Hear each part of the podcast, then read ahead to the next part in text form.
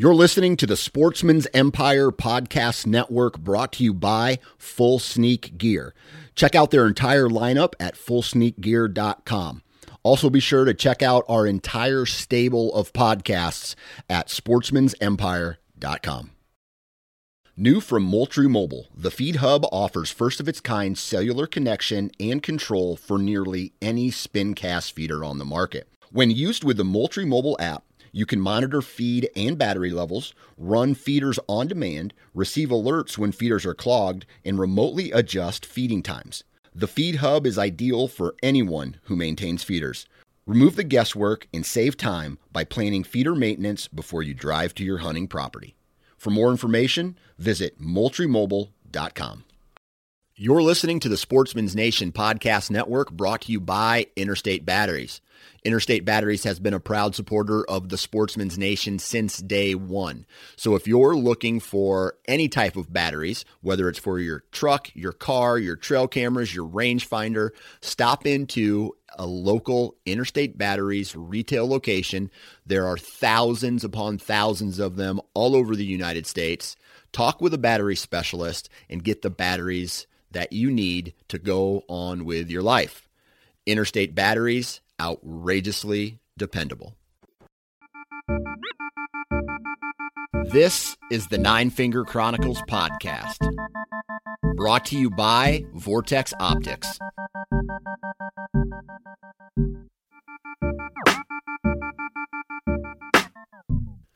What's up, everybody? Happy Hump Day and we are one day closer to November. And I know that a lot of you guys who are listening right now are getting ready to start using some vacation time. You're probably starting to uh, get real antsy to get into the timber uh, during the week after work. Maybe you know begging the wife to get out and uh, uh hunt as much as possible this time of year. Here's what I'm going to say this time of year can be good if you have a deer uh, on the radar already. If you don't, it's going to get good and it's going to get good really soon, man. We got like a week until what I think like the first three days, maybe four days in November are uh, kind of slow. I mean, they kind of remind me of late October, especially where I hunt, but every single day closer to this uh, November 7th time frame, things are just going to start ramping up and ramping up, and then they're going to stay good for, I don't know. This is this is me talking from where I hunt. Things are going to start getting really good from that November 7th to that November 15th time frame, and then so that's going to be really hot. But then the the movement slows down, but the encounters with the big bucks really start to happen. Um, if I was to check my go back and check all my trail camera data, I would say that November uh, fifteenth through the 25th are when the big dogs are on their feet constantly. They they almost turn into that three year old, the early season three year old who comes into rattling. Then these deer are looking for their third or fourth doe. Uh, they're really starting to put on the miles. They're up all day. They turn into those zombies where they're just nose to the ground, walking through the, the timber, looking for the last available doe. So, um, if if you can be just a patient a couple more days, things are going to start breaking loose uh, all across the country, man. And uh, I know that's a, a, general statement because some of you guys live in the South, and the South has a completely different rut, or some of you guys Uh, live in the Northeast or or out west or wherever, and everything's a little bit different. But that's just my experience from my small ecosystem here in Iowa. But man, I tell you what, this episode today is a really good one. And it's, I, I am talking with Brian Dunlap, and Brian is my Michigan contact, right? So he's the guy that I communicated with in order to, you know, he kind of helped me out, uh, do some digital scouting, point me in the right direction when I made my trip to Michigan. So today I talk with him about this this idea that he's had where he he's been hunting on private ground for a very long time. He's been very successful doing it, and then something just kind of switched in him, and he's like, "I want to go hunt public in Michigan, and uh, this this is his story. I guess this is how he is how he's taking his success from public land or from private land in Michigan and how he's going to use that to hopefully be successful on public ground in Michigan. And we talk a lot about pressure in this episode. So keep your ears open because he does a really good job of explaining how he uses pressure from other hunters to put himself in a better position. And he's already done it a couple times. He got real close early season to where he split the difference on two other hunters and um, he calls it the in between spots where you're you're hunting these spots within a bigger area where he knows so so he's almost hunting other hunters, right? He's using where other hunters are located to put himself in these in between positions where the deer can move, where they're not, you know, the, these guys who have been on these other two sides of this area, uh, or you know, generally speaking, uh, where these deer are slipping through. And uh, he's had some pretty good encounters this uh, early earlier in October, and I know this dude's a grinder, and he's going to get it done on uh, on uh, public in Michigan. So hopefully, you guys are able to take something away from this episode, and I think it's a really good episode for anybody who hunts high pressure ground.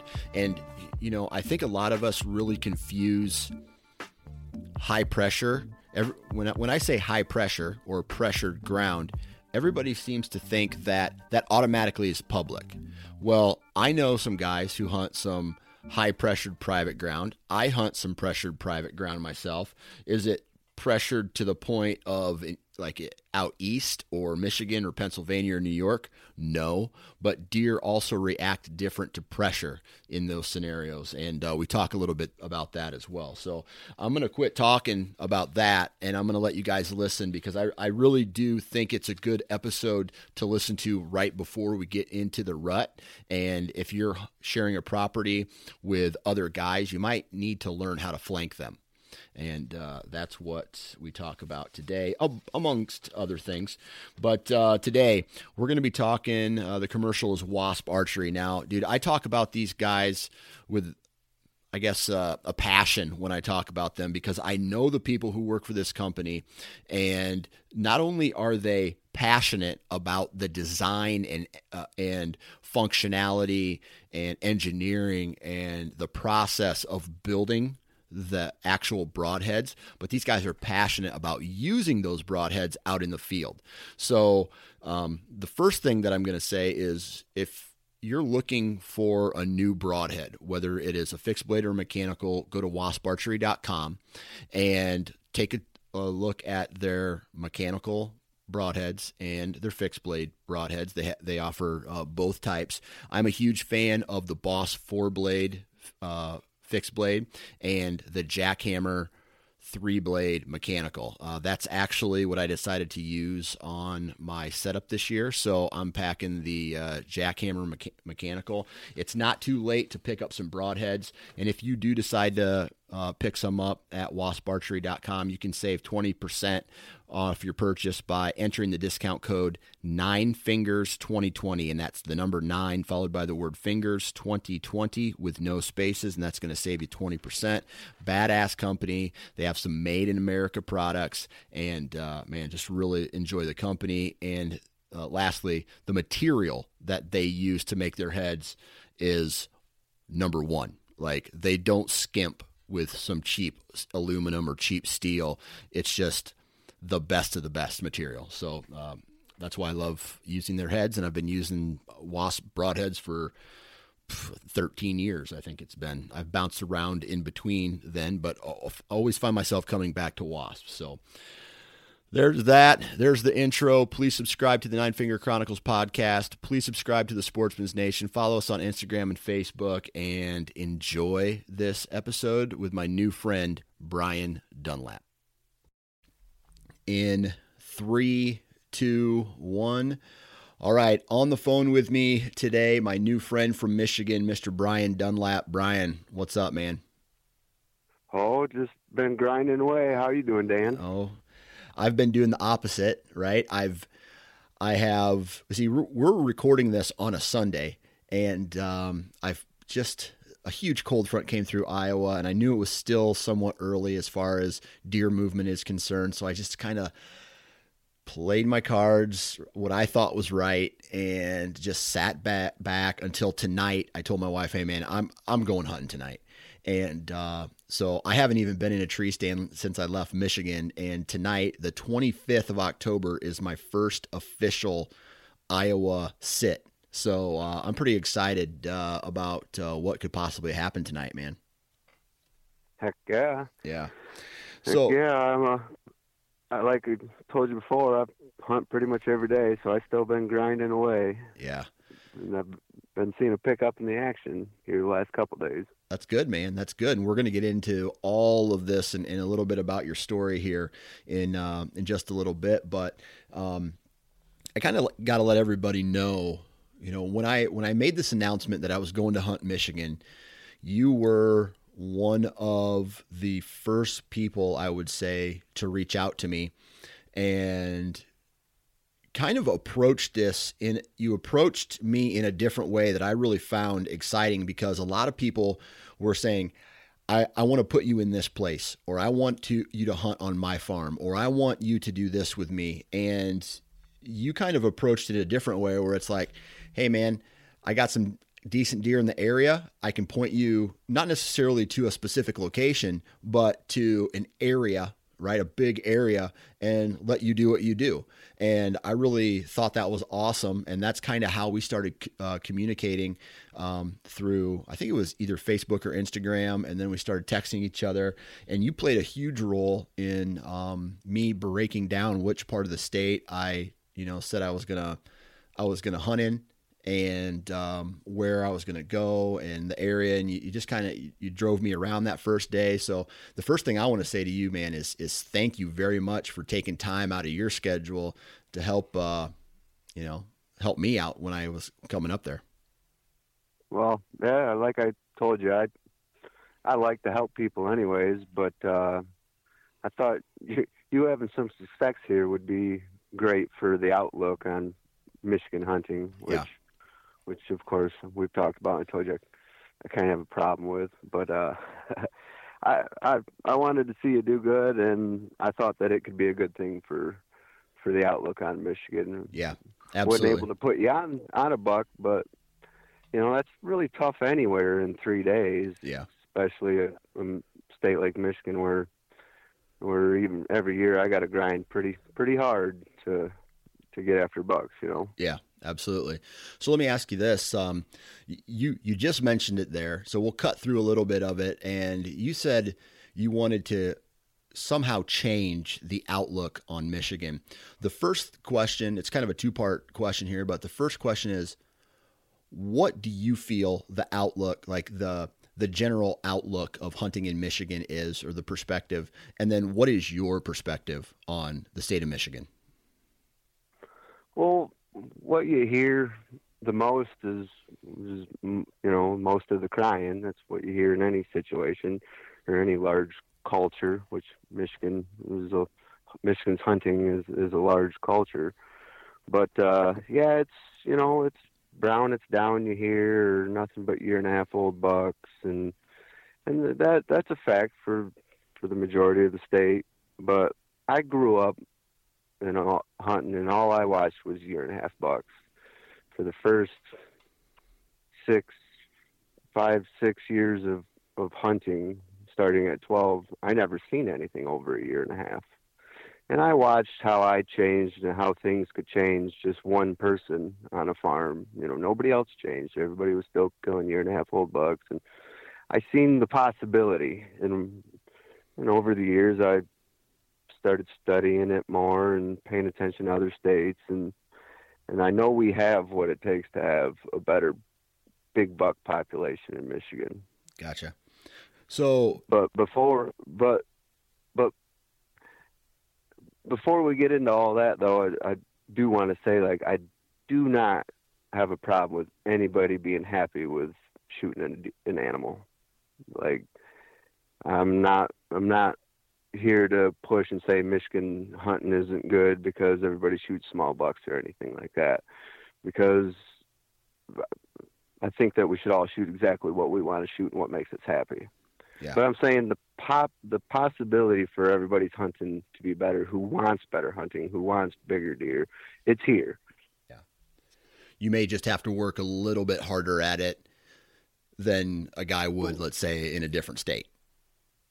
A little bit harder and, and maybe a little bit different too, you know. Maybe the everything you hear on podcasts or from somebody in Illinois or Wisconsin or, or anywhere other than here eh, you, there might be there might be some more tactics that yeah. could be successful.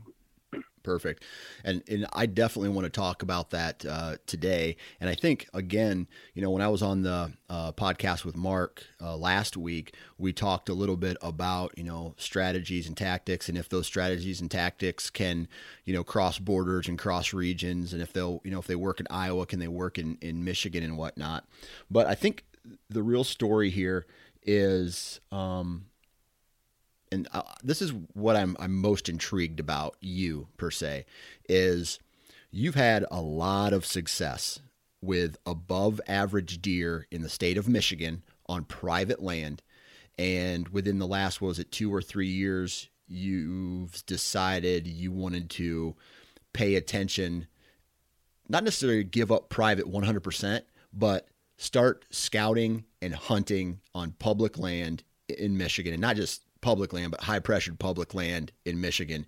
And any guy out there would be like, what is this guy doing? Why is he walking away? Not necessarily walking away, but spending less time on his on his, you know, good farms and going to some place that you're going to find less success, you know, on average. So what I, what I want to ask you is why? Well, it actually it actually started just this January. Okay. Because up till January this year, I had a couple buddies of mine talk me into finally listening to a podcast. And up till January, I never listened to a podcast, and I got to read something six or seven times to catch half of it. So I've never read into hunting. Everything I've learned has been the hard way, watching whitetails bounce away from me. You know. Right. So I started listening to podcasts early this year, and it you know, really inspired me to get out there and start checking out some public. Okay. And pretty, well, I started out listening to you and Mark on Wired to Hunt. Yeah. and and I really enjoyed it. And uh, you know, I'm a I'm a nut about deer hunting year round, and it was just another thing to basically sit at work and still be involved with deer hunting and that inspired me to check out the the public hunting. Yeah, I've been pretty successful on on my private over the years and neighboring private. I've had to move around, and I'm not definitely not done there, but I'm ready to tackle something different. I guess I'm ready to to try something out. I've, for years, I started out hunting. I never, I shot the first probably uh, I don't know exactly six seven deer that I shot, I, I never seen that buck before I shot it.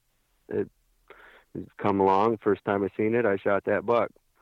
And then I started to want to get to know a deer, start to find a deer before I shot it. When trail cameras first come about, and I had the old film cameras, the first one I had, and so that that was a new goal for me, and that lasted for quite a while, and I became successful at that. And I think this is just just another way to break away and try something new again. Gotcha. So, what was it specifically about this this public land challenge that really intrigued you to spend a lot of time this spring, this winter, doing all this scouting, l- learning the terrain, learning the um, uh, the areas that these deer lived in, and uh, you know, and their patterning and the deer themselves? So over over the last ten years, I've been really successful at targeting a buck, knowing exactly what I was going after that year. And pretty much all of them years, it was only one buck.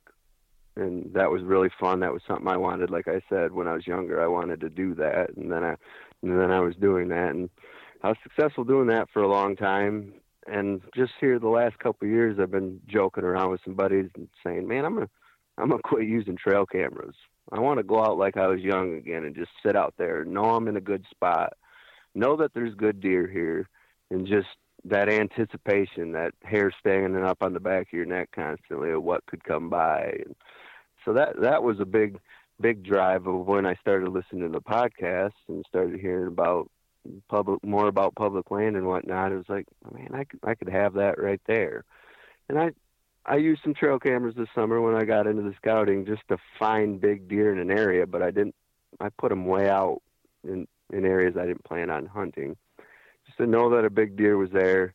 And then I could go down into these areas and, just kind of hunt the area and sure be, try something a lot different than what I've done in the past and not know exactly the deer and everything I know about the deer because for the past 10 years well, the buck I shot last year, I watched that buck for five years. I knew everything but his social security number, you know. Right. And so it was just, I guess, trying new things, trying to take on new uh, challenges. I guess Gotcha. would be the biggest motivation. Gotcha. All right. So as you started getting into uh, this this whole scouting routine, right, and you know going and checking out the areas, trying to get some trail ca- uh, big bucks on trail camera. You know, you also did some driving around and you know videoing of deer uh, that were in the fields. What did you start to learn about the areas that you were scouting and how how maybe deer were, were using these areas, you know, from a maybe a bed to food pattern or a a big, you know, I guess uh like a, a big cycle because sometimes deer go not necessarily bed to feed all the time. Sometimes they'll they'll do a three day cycle where maybe you won't catch them on trail camera for two or three days and then they're back, or three or four days. Yeah, and, and that's back. that's what I see most often in Michigan, and I think that has a lot to do with the the pressure. Even if a spot did work out for a deer, three or four days in a row, and he didn't get bumped or smell somebody, just knowing that he's never been able to stay in one spot forever and not get bumped. I I think that forces that rotation that you're talking about. Right. But- so so they go to a safe spot, they get bumped, they go to another safe spot, they get bumped, then they come back to their safe spot. So it's just kind of a, this this big cycle that they go through. Yep. Okay. But I don't think they have to get bumped either. I think just out of the characteristics of being that wired deer that's always ready for something because it's constantly happening, even if it worked out for that night or the, a couple nights in a row, he just knows that, man, if I stay here long enough, something's going to get after me. I'm going to be on to the next bed. gotcha. I think that wind will also influence that. But even if I think if everything stayed the same, the wind, the weather, for two weeks straight, that deer ain't going to stay in the same bed for over a couple days, even if he doesn't get kicked out of it. Gotcha. Because the history of being able to do that, there is no history of that happening for that deer here in Michigan. Gotcha. Okay.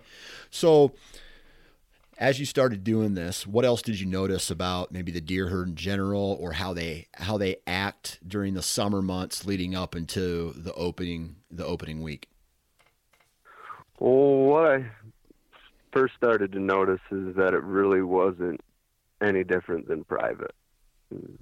At first, would listen to a lot of podcasts throughout since January. I had this idea that everything was going to be a lot different, and it, and it really wasn't. It was exactly what I've always known. Just the only thing that changes is you got this large, this massive area that is just the whole thing is great deer habitat. Yeah. thick as can be, uh, swamps and, and the browse, and, uh, even in the hardwoods. And if you can see 50 yards somewhere, you're lucky, you know. And that's what I noticed to be different is there's just more for the deer to hide in in one area. Okay. And Now, a lot of What's that? guys, a lot of guys would listen to what you just said and uh, say private is. You said private was roughly the it's the same as public. A lot of guys would call bullshit on that and say, "Hey, dude, I I public land is tremendously more diff- difficult to hunt, and tremendously uh, the deer movement on private is or uh, public is way more difficult to pattern than on public. To those people, what would you have to say? Well, so I pay a lot more attention to the people that hunt around me than the deer. When I go into an area, like I said, I put some trail cameras out just to know that deer were in an area. I put them out in the crop fields where, where I wasn't going to bother them, where I wanted to go at them. But I, I what I noticed was, well, so what? sorry, I get a little lost sometimes. What was the exact question again? So for for the guys who call bullshit on public and being you know private being the same you know like you you said that you know you know you know hunting private and hunting public is really a really oh, the same okay. yeah so what i was getting to was i i watched the people who hunt around me more than i watch the deer okay when i go into an area i think about well i know there's a couple guys over here and i know there's i've seen some guys over here I'm to try to slide into here because a deer, people give deer too much credit, I think, and the deer is is really simple. A deer does really just a couple things. A deer survives and reproduces. How it survives is obviously how it gets food and water and how it steers clear of predators. So people say deer are a lot smarter in Michigan. I just think they're educated differently because a deer's education is going to be the result of the area that that deer has grown up in. So these deer in these huge areas, these uh, public chunks, have all this great habitat to hide in, and they got a buttload of hunters running around them. So I watch the hunters. I see what they're doing, where they're going, find the little in betweens because them deer are still there. They still exist and they're not just going to lay on their butt till 10 minutes after dark every day. They're going to get up and move a little bit. You just got to find them in betweens. So that's that's why I say that sometimes you got to quit hunting deer and look at the bigger picture. How is that deer staying alive? He's avoiding us. He's avoiding hunters. So think about how a deer would think. I'm going to stay away from hunters. That don't mean you got to go way to the back I've had my best sit this year on public, right on top of the the access path that everybody walks to get back to this thick, nasty, awesome chunk. Yeah, I think that's a good that story. Actually, tell tell that because was this the the example of your you basically hunt in between two guys? Yeah. Okay, yep. break and, that down for us because I I think that's a really good story of or, or, an example of how you don't have to go five miles deep just to get to the big bucks. Yep, and this was also I also was using my own pressure and thinking about my own pressure at the same time. So the first couple days I snuck in to this area and I went down there a little deeper and I got on three three really nice Michigan bucks. Three really nice bucks anywhere. But I got on these bucks and I was just able to. What I did the first morning is I I sat up above, away from everything, just glassing over a field, and I seen these bucks going to bed. I watched where they go into bed, and I already knew where some people were sitting on the other side where they went into bed, and on on the opposite side of that. So, like you said, I found that in between. I got down in there, and I got after them the first couple nights, but I think on the third one, the biggest buck caught my wind. So I also used my own pressure to know that these bucks are going to be doing something a little different. And I, but I didn't know what. So on the fourth sit down there, this buck came out of the field. There's some big swales out in this field, and I, at first I thought, wow, that that buck came from the swales out in this field. He's he's avoiding me staying out in this field. So I got down from that hunt, and on my walk out, I walked over to some scrapes and seen that they were freshly, freshly opened up from when I walked in. And so I kind of changed my mind and thought, well, this buck must be coming from this clear cut over here, hitting these scrapes on the way to the field, and made his way down to the low spot in the field where I where I was hunting. So he's doing the same thing every day, just every day it was changing a little bit due to pressure. So when I seen them scrapes freshen up, I thought he's he's crossing right over this access path before everybody's walking back out.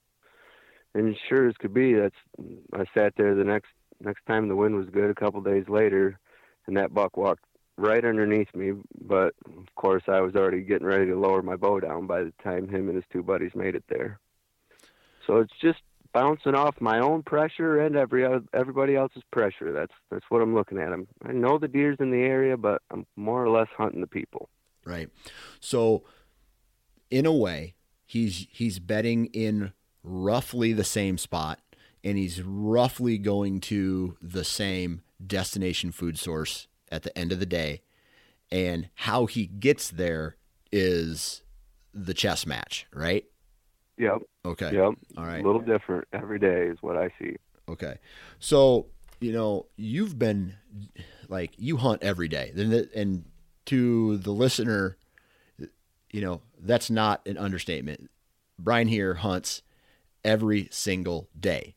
So, in this season so far, what is you know you just shared an awesome example with us about how deer are affected by pressure and how you know it's almost like hey they they know where the hunters are at and then it's just a matter of them getting through that pressure at some point and not get, getting killed right so in yeah. since october 1st of this year while you've been hunting what have your encounters told you and what have you learned about hunting this this uh, this high pressure public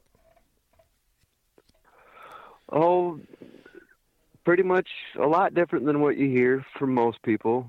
And I'm going to back to the saying the same thing that it's not any different than what I've learned about my private is you're not going to run a buck out of an area in Michigan, especially. People think that a high pressure area you have to be more careful. But I think in a high pressure area you can actually get away with more if you do it right. Okay. Because deer in a high pressure area are going to deal with human presence a lot better than a deer in Kansas who doesn't deal with human presence ever, right? Okay. Wouldn't, wouldn't you wouldn't you wouldn't you think a deer that has to deal with human pressure on a daily basis is going to be less apt to run a mile, two miles off because he just got bumped?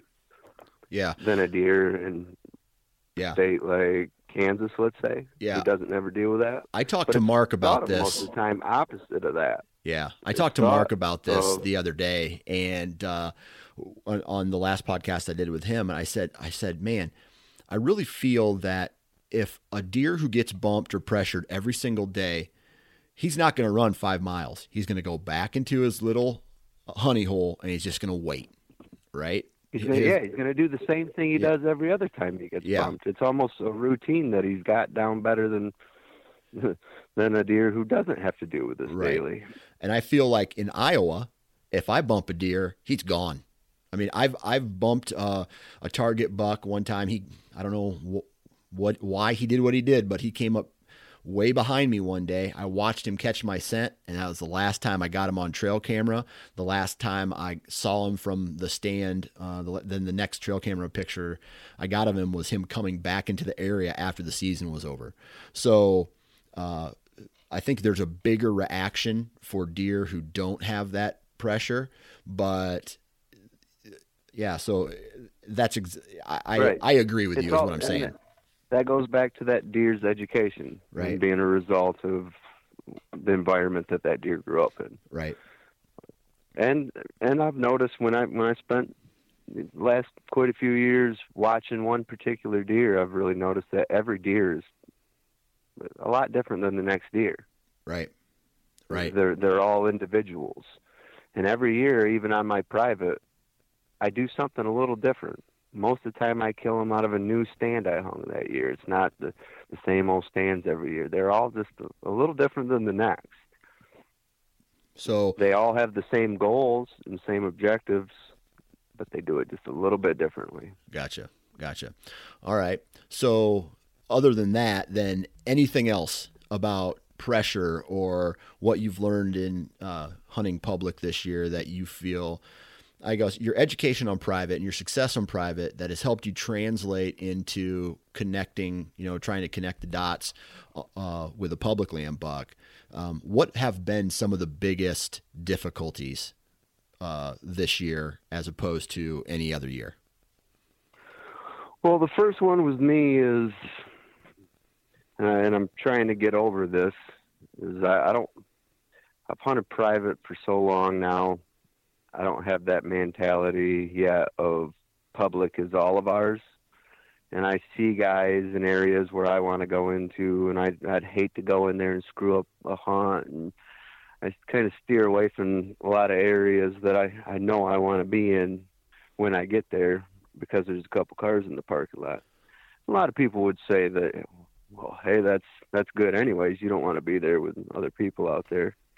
But the way I hunt, that it it, I, I kind of want them people there. Yeah, it's a, you know, this public chunk's a pretty big, you know, it's a pretty big, huge area. If that deer had all that area to hide from just me, it'd be hard to get on them. With all them other people out there, they're scratching off a lot of area that I don't have to look at now. Okay. All right. Um, so you almost want pressure in a way, just so you have something else to play off of.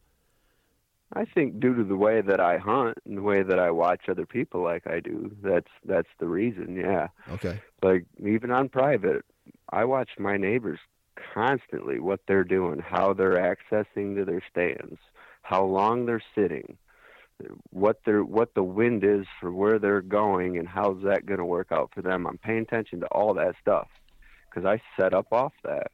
Because even on my private, I'll bed some deer on my private, occasionally, but most of the the best buck bedding is outside of my property. So I'm I'm kind of looking for you know I set up scenarios where my neighbors wind bump deer in their bedding areas to me just by the way they access. I set up off of what other people are doing, and I've been really successful doing it. Yeah. Okay. So let me let me ask you private. This. Let me let me say this about the private and public real fast. Is during the week the public that I've been on is way less pressured than my private. Really? Consistently.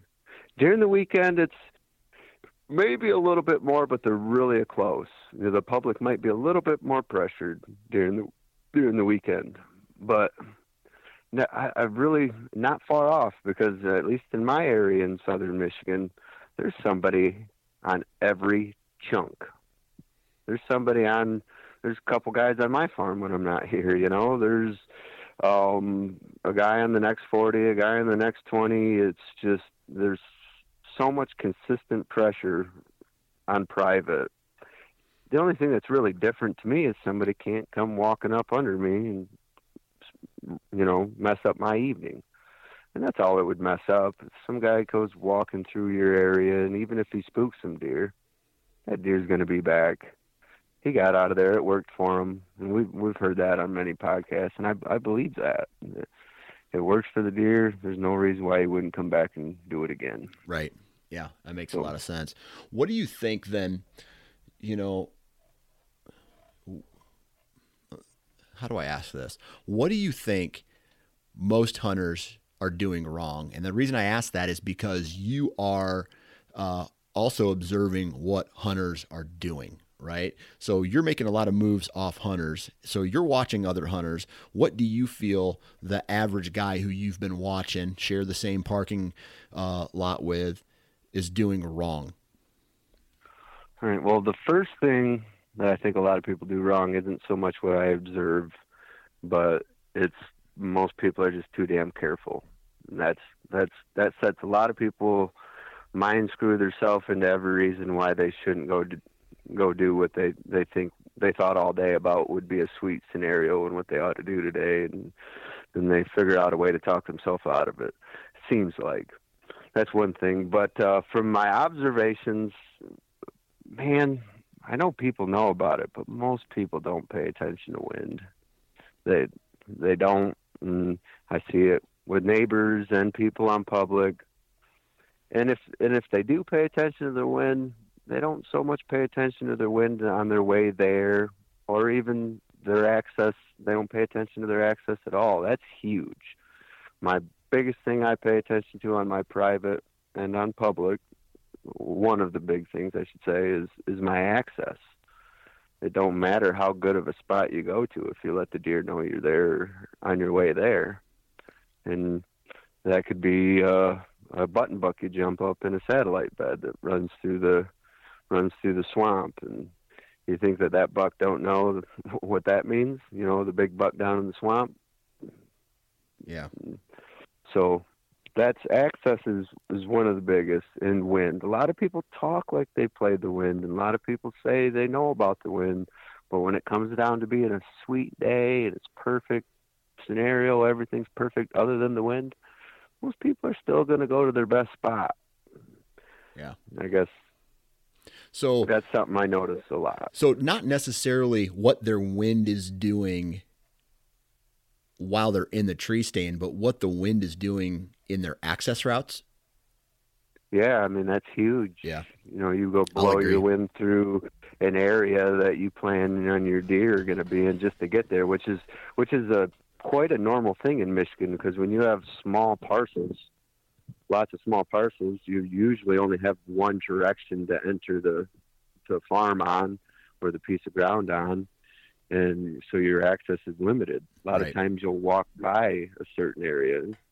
Then you know that's kind of all in that you know the hand that you're dealt too. You sometimes you don't have that choice, but man, if you can, if it's twice the walk, do it. Yeah you know, to stay away from them. Use topography. A lot of times you can be really close to where deer are if it drops off below or they're up above. And yeah, just paying attention to my access is, is something that about three years ago I really started getting really strict on myself about, and man, I've I really seen really seen a good result from that. Gotcha. Okay. So, do you think that's something that the average guy can fix? Because I, there, I feel there's two types of hunters out there. Well, there's more than two types of hunters, but there's the guy who it for some for some reason it just clicks for them, right? Where they can they can use their brain you know, like they can chew gum and walk at the same time, so to speak. So they can walk into a, a, a, chunk of ground and knowing what the wind is doing, observing their surroundings, they know how to get to a tree stand location. They know how to hunt terrain. And then there's guys who are they just don't pay attention like they probably should. They may have a decent access route, but it's not great. And then they may have a decent wind, but it's never an aggressive wind, if that makes sense. Mm-hmm. Yeah. So I, I, I really think that you know, some people just can feel it, and some people just have to have to overthink, you know, to to get into the right spots. And it's I feel like the guys who they just absor- absorb their surroundings and uh, just are really observant are the people who are more successful. Right. Well, it's it's all it all goes on how much you want it, and that's anything in this world, whether it's racing a dirt bike, shooting a basketball, hunting a deer. And there's a lot of guys out there who want it really bad. But if you're the guy who actually truly loves it, really wants it, it's going to consume your life. Right. It's year round. You're going to be doing it daily, year round. Something through your mind's going to pass about at least. You know, at least you're thinking about it.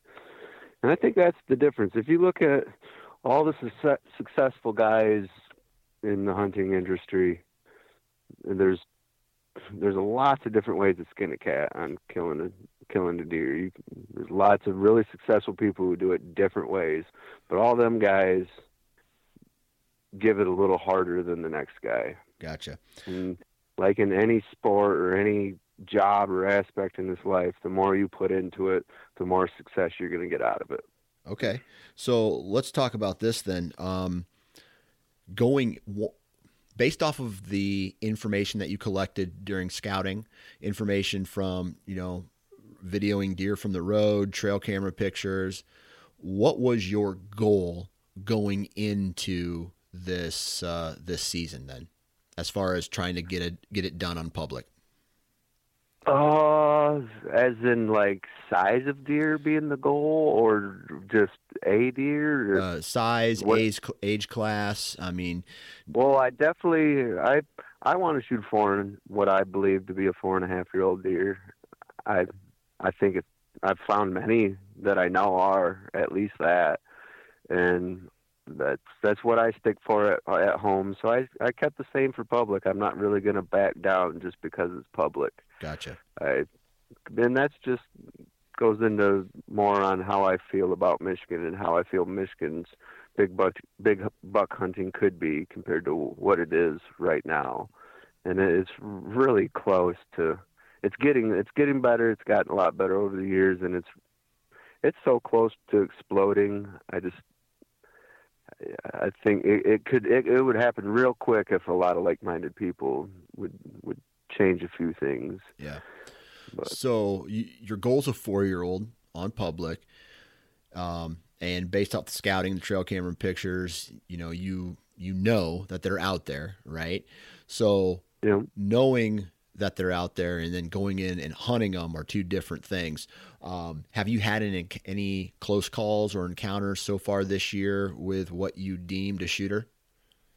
Yeah, yeah. First first night I had opening opening evening I had the buck I went after come out about forty yards away, working his way towards me was gonna be at twenty five and I don't know if she's seen a person or what she had seen, but a doe picked her head up and looked down past me where I couldn't see and jotted her head back and forth really quick. I could tell she was seeing something and darted into the thicket and of course the three bucks that come out, him included, followed her in, and they came back out 15 minutes later, but they took a different direction into the field. They didn't have a shot, and I seen them. I called them the three amigos because I seen them same three bucks together five different times in the first eight days, and I was only within shooting range of them twice. And the one time was opening evening there I just described and the next time was the last time I seen them on the eighth when they walked right underneath me after dark. Gotcha. Okay. So So, I, I've been into them up until here. The last couple weeks have been pretty slow on public for me, but I mean, I that's that's that's hunting. I I've been pretty successful over the years, and I know that it it takes a lot of grinding. Yeah. I mean, in between my last two bucks, because I shot two years ago, I shot on October third, and last year was November eighth. So there's a lot of deer hunting in between them two deer. yeah, You know. absolutely. So, what is the the next step for you as far as this season is concerned right what what kind of strategy do you find yourself going into using the next i don't know uh 4 weeks uh, stay right in the same area that I've been hunting, keep grinding away daily, watching, just trying to watch the people and find the in betweens. Yeah. That deer's not going to do the same thing every day. I just have to keep watching the people, seeing where the pressure is, and I'm going to catch that deer on one of them in betweens. It just it takes a little bit of time. Sometimes it's quick, sometimes it takes a long time, you know. yeah now uh this time of year leading i guess if we if we want to call this the pre-rut um, leading up into the rut um, are you hunting let's talk a little bit about the terrain that you're finding yourself in. I know that can change every single hunt but is there a uh, i don't know uh, the law of averages brings you back to a specific place this time of year, whether it's hunting closer to a destination food source or hunting closer to beds or, um, you know, pinch points, transition areas, staging areas. Is there a place you consistently find yourself going back to? So it's it's been corn. I've been tr- I've tried to you know put myself in an area in between bedding and corn here for the last couple weeks, and I have seen I have seen a lot of deer in the corn, but uh, right about now I'm really gonna start switching over to hunting scrapes. If I can find any fresh sign, even if it's fresh rubs, you know, I'll, I'll think about that area. But uh, and I and that don't necessarily mean right on them too. A lot of times on my private, I'll find the rubs outside of bedding, facing a field where bedding is behind it, like they're marking their territory. Right. So I'll hunt the food near there, hoping that they're gonna, you know, come out there to get some inventory that evening. So scrapes are the biggest though. If I could find scrapes on a corn edge right now, I'd be I'd be in it. corn gives you, you know, corn's great because one they they they eat the heck out of it this time of year. Two, it's it's it's wonderful cover for them, and a lot of deer in high pressured areas will spend time in that corn. And what I notice about deer in the corn is they're they're really comfortable in corn. Like any de- most most time any deer catches my wind in the corn, that deer ninety percent of the time he isn't going to blow, isn't going to dart out of there like crazy, but they know you're there. Right. Okay. So I, I, like the corn because the pressure's been on for a while and it gives a mature buck I feel some security, food all in one. You get along the edge right now. There's a good scrape line that would be that'd be my hot ticket. Okay. Um, so hot scrape line. What about further in the timber? You know, let let's just say you can't find that hot scrape line, or or you can't find that corn. Um, what what's Plan B in an area then? Well, normally on my private, I don't jump into the timber until I know the rut's going, and that's just because of the situation of the terrain on my private and the bedding being on the neighbor's property, and it makes my my property a great traveling corridor in between bedding. You catch bucks popping back and forth, and these are two big bedding areas, and uh, so that's that's why here I, I I wait until I see some really heavy action, which I'm kind of starting to see already. But uh, in public, I've already started to go a little bit deeper. But and, and I do, I do, I go real deep in a couple spots. But most areas, I'm not going as deep as everybody because everybody else is trying to get right down there as deep as they can. Gotcha. Trying to find the in betweens, in between a couple guys that don't want to go as deep, and they don't go really quite deep enough usually an older guy or or whoever, I guess. Yeah. And then the guys who go real deep. I'm trying to find that happy medium in between there. That and that wasn't my plan, but that's what I've seen going in. Is you guys got there's or there's guys that barely make it off the road.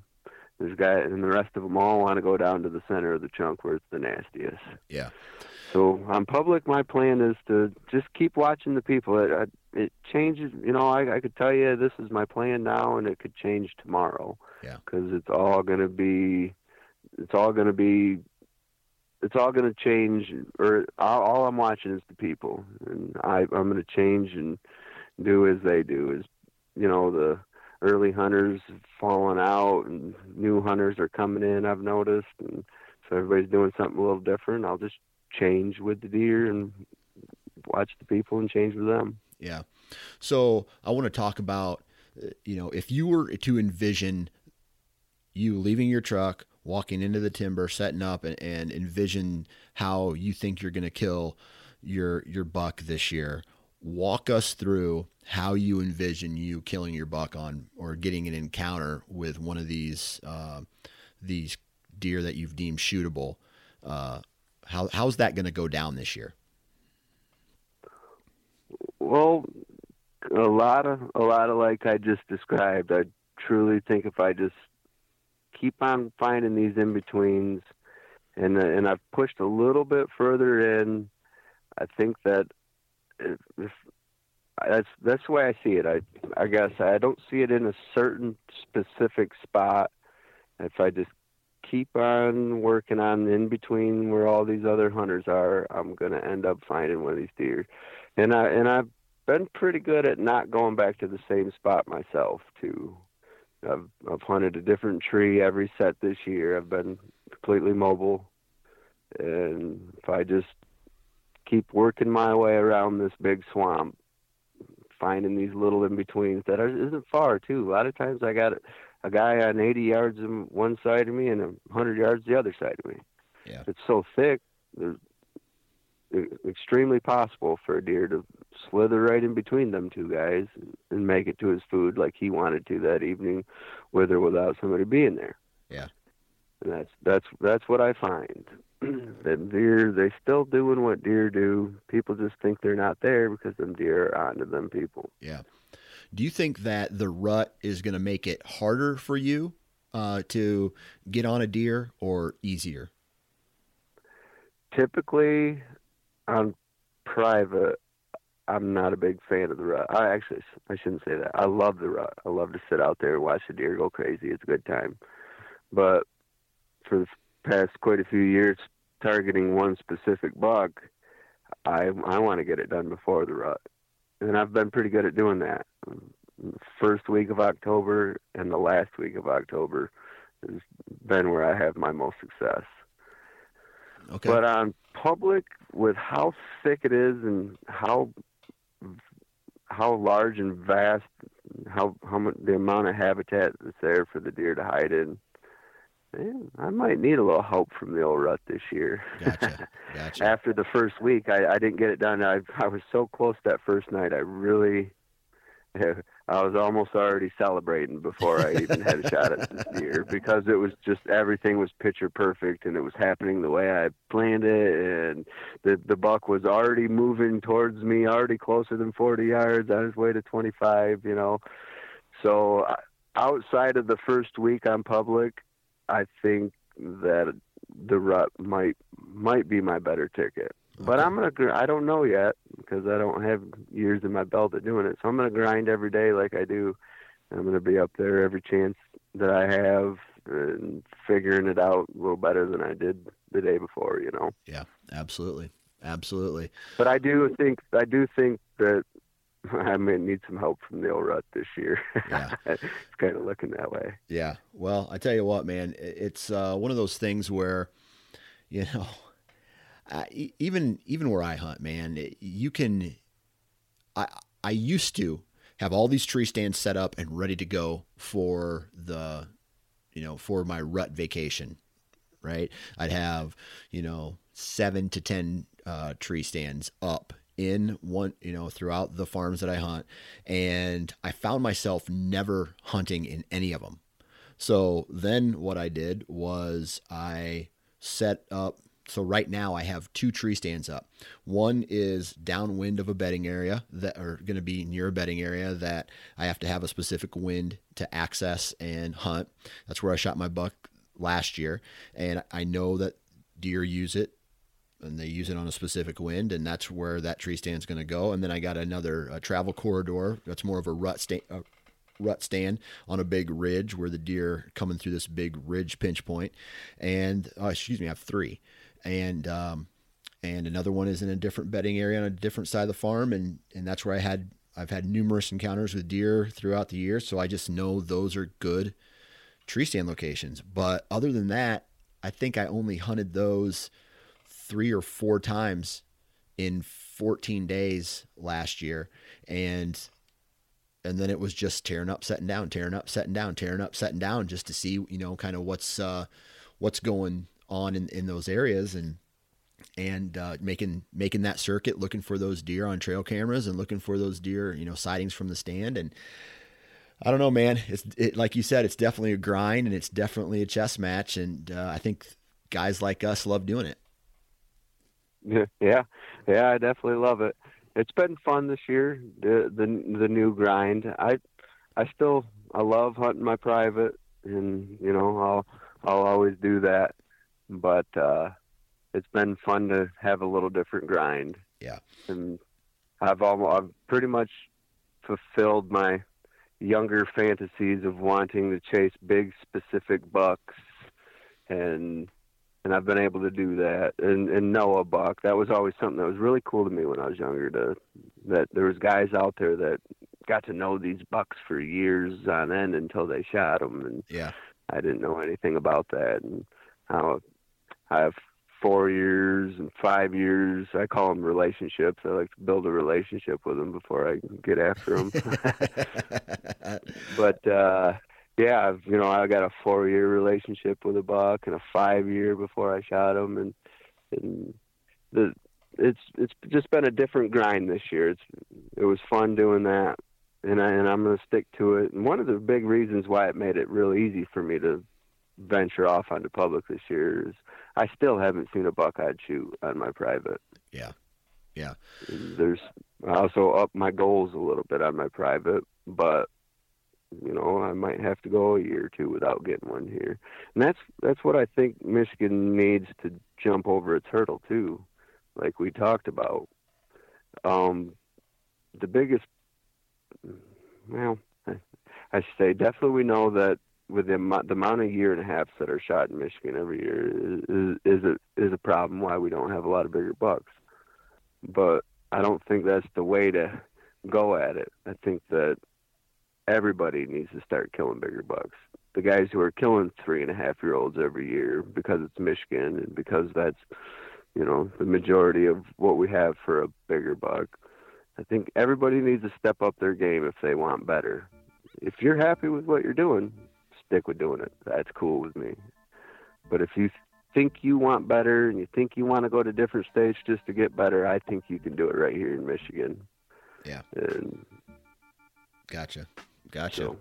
Well, Brian, man, I really appreciate the conversation today. Again, thanks for taking time out of your day to, uh, uh, or your life really, to show me around while I was up there, and you know, point me in the right direction and give me some intel on the on the areas that we were hunting.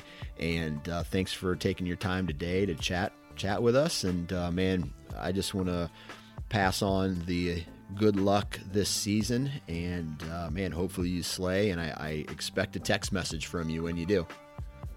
No, for sure. For sure. And you better keep me posted too. All right. First off, huge thanks to Brian. Man, really appreciate not only you showing me around, filling me in on the properties you know, talking to me about Michigan, uh, the culture there, the uh, the type of hunting that one has to do on this high pressured public to be successful. Man, it really opened my eyes to the way that other people hunt, and I appreciate that. Um, I appreciate. Uh, you know the time you took out of your life and your hunting schedule to help me so that means a lot so thanks for taking time out of your day to hop on the podcast and chat with us. Huge shout out to all the partners of the Nine Finger Chronicles. We got the Average Conservationist Apparel, Vortex Optics, Ozonic Scent Elimination, Wasp Archery, and Lone Wolf Portable Tree Stands. Please go out and support the companies that support this podcast, man.